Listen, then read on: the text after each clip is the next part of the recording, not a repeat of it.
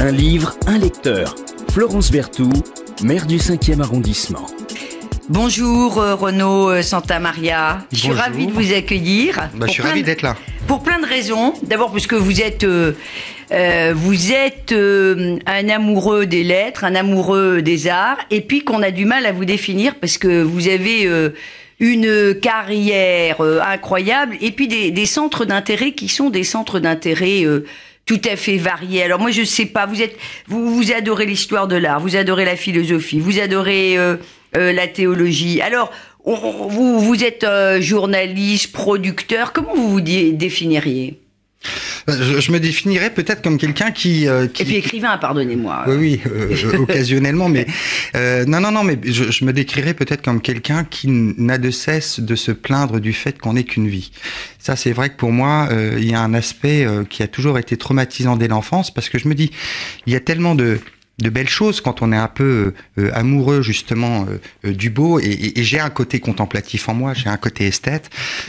On n'a pas assez d'une vie, que comment on va faire euh... Mais ça, ça se voit, Renaud Santamaria. Quand on regarde un peu votre euh, votre bio, comme on dit, alors on, on se dit tiens, on va on va l'attendre du côté peut-être de la musique, euh, élève au conservatoire de musique, euh, fan de Rimbaud, et puis alors euh, on, on voit que tout d'un coup, vous vous passionnez pour la musique euh, gothique et la cold wave. Alors ça, je trouve ça absolument exquis, quoi. C'est, c'est, ces espèces de paradoxes hey. apparents. Mais en fait, paradoxe, oui et non, parce que euh, neuf ans de conservatoire de musique, donc d'arriver dans des mouvements musicaux, certes un peu plus euh, clandestins, en tout cas, il fut un temps, comme la cold wave, euh, euh, qui, qui, qui était en fait euh, campée par des groupes comme, comme The Cure, comme The Cure. Euh, euh, mais qui au départ étaient euh, tout à fait en degande. Euh, Il y, a, il y a une quasi-logique. Je dirais même que ce sont des éléments qui ont été déterminants dans ma vie, en tout cas de, de, de jeune adolescent, pour ne pas dire d'enfant de douze ans, donc avant l'adolescence, parce que pour moi, il y avait, il y avait Robert Smith, chanteur des Cure, euh, il y avait Arthur Rimbaud, la poésie, et tout ça là faisait sens, en tout cas dans mon monde. Bon, alors, vous êtes aussi euh, auteur euh, de nouvelles... Euh, de, de romans, beaucoup de nouvelles d'ailleurs publiées euh, dans la revue Bordel, dont Frédéric Beigbeder a été euh, pendant un temps euh, le directeur euh, littéraire. Absolument. Beaucoup de poésie, Le cœur en berne. Votre premier roman, La mort est une euh, nuit euh, sans lune. Il euh, y a évidemment en deux mille quinze le bouleversant euh, Le malheur sera ta chance, un livre euh, hommage à votre maman. Absolument. La femme de votre vie. Oui. On peut le dire euh, comme ça. Ah oui, oui, puis sans rougir. Euh, en deux mille seize, euh, les neuf premières vies euh, de Pandora. Euh, votre euh, chatte bien-aimée, qui euh, a forcément plus de neuf vies, parce que vous avez risqué euh, votre propre vie pour essayer de la sauver. Vous êtes très forte. Dans un incident. Exactement, voilà. Dans un incendie. Un, un incendie, pardonnez-moi. Vous étiez témoin, et je me souviens très bien parce que j'étais sauvé des pompiers in extremis, et en sortant, euh, en étant extirpé de cet immeuble en flammes, une personne me prend dans les bras, j'avais les yeux qui étaient piqués, qui piquaient, et qui je n'arrivais pas à ouvrir à cause de la fumée, et cette personne, c'était vous. Qu'est-ce que vous aimez le plus dans tous vos métiers ? Oh, c'est, c'est incontestablement les, l'écriture. L'écriture ? Oui, oui. Alors, vous venez ce matin euh, nous parler euh, d'un immense... Euh, écrivain, euh, Michel Déon, d'un roman qui n'est pas le plus connu, peut-être pas non. le plus abouti, si vous permettez, sur le plan de l'écriture, euh, mmh. les, les, les gens de la nuit. Alors, pourquoi Déon et pourquoi les gens de la nuit ? euh, Déon, parce que, euh, moi, c'était... En fait... Ça relevait d'une période, une, une période après lycée, c'est-à-dire quand j'ai commencé à, à, à côtoyer les bancs de la fac, euh, où, vous savez, au lycée, il est de bon ton de lire un peu la littérature française, que parfois on vous impose aussi, hein. C'est-à-dire que ça tournait vachement autour de, de Sartre, de Camus, d'Aragon, de Beauvoir. La nouvelle littérature, comme on dit. Voilà, et puis je crois qu'aussi, ça, ça, ça faisait plaisir à grand nombre de nos...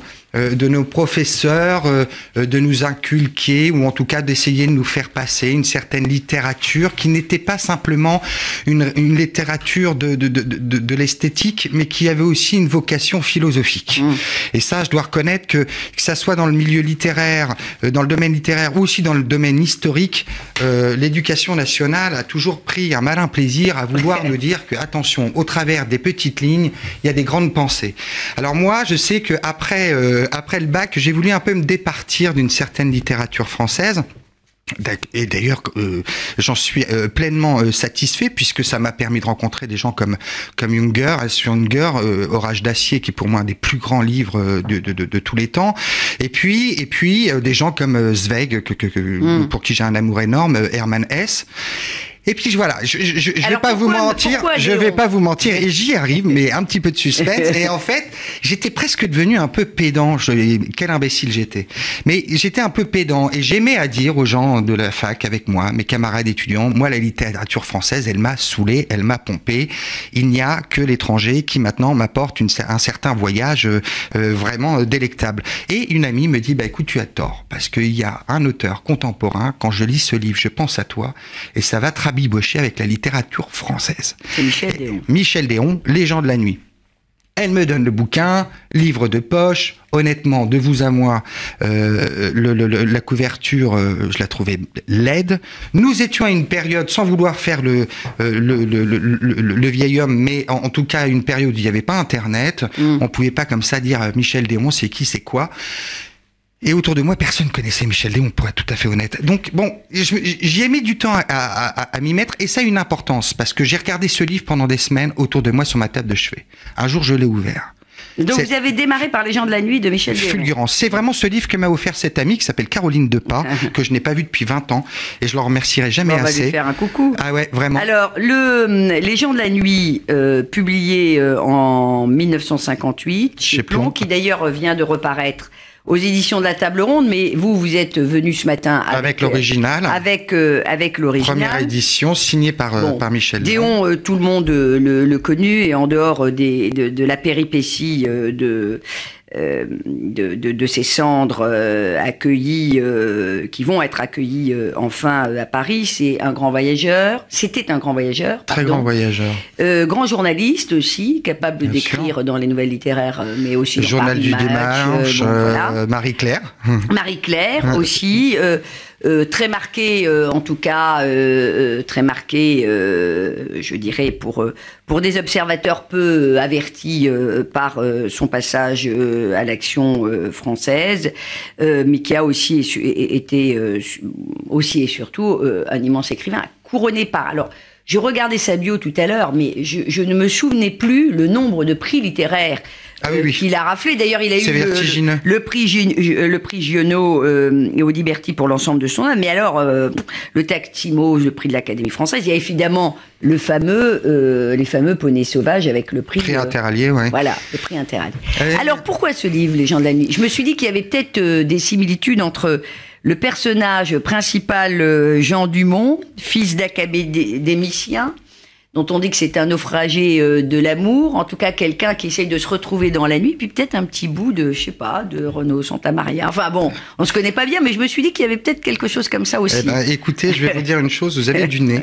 Euh, parce qu'effectivement, quand cette euh, camarade euh, me donne ce livre en me disant... Euh, tu vas te retrouver au, au, au travers de, de, de ces lignes et, et de ce récit qui va t'emporter, j'en suis convaincu. Ben, elle avait pas tort. Euh, moi, la meilleure des choses, c'est juste, voyez, j'ouvre le livre. Je, je, je, je, je m'en souviens comme à l'époque. Hein. Je vous lis simplement les quelques premières lignes. Hein. Donc, Les gens de la nuit de Déon. Cette année-là, je cessais de dormir. Je ne pouvais pas avouer pourquoi.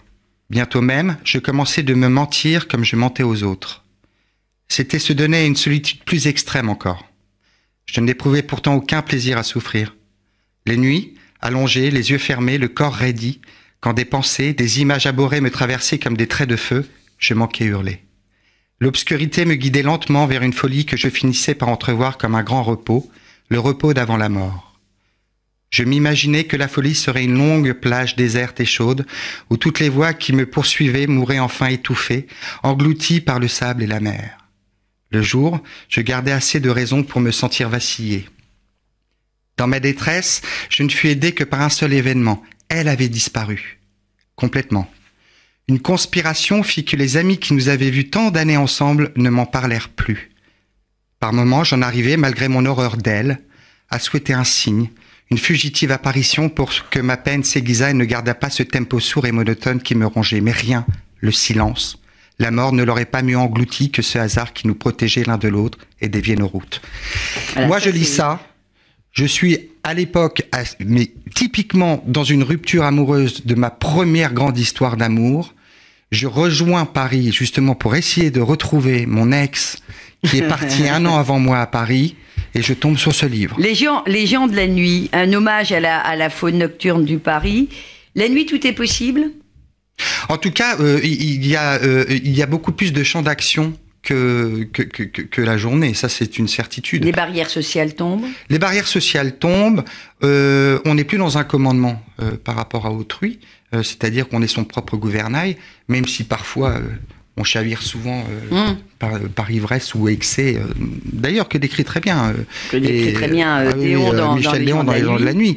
Euh, il dit euh, il faut vivre effectivement oui. avec, euh, avec certains excès, euh, se, se, se, se nourrir de, de, de l'ivresse des rencontres, euh, même si tout cela au petit matin, l'aube, oui. comme disait Rimbaud, l'aube est navrante. Oui. C'est-à-dire qu'il y a un côté, il faut vraiment en profiter euh, parce que c'est très court. On est dans la force des euh, possibles, mais on est rattrapé par le jour euh, qui est pour lui. Oui, avec, si vous permettez, cette différence avec Rimbaud que chez Déon et comme comme comme d'autres d'ailleurs, le chemin de nuit, euh, il amène au jour. Ce qui n'est pas forcément le cas euh, chez Rimbaud. Ah, ça, c'est très juste. Le chemin de nuit de Déon euh, amène au jour juste un tout petit bout, si grande que fut à cette heure. C'est, on est, on est à la fin de ce chemin de nuit. Si grande que fut à cette heure ma tristesse, rien ne pouvait m'empêcher de penser que nulle part ailleurs, je ne trouverais cette minute de vérité, cette seconde d'exaltation, qui vous empoigne quand la ville se secoue et rejette son manteau d'ombre.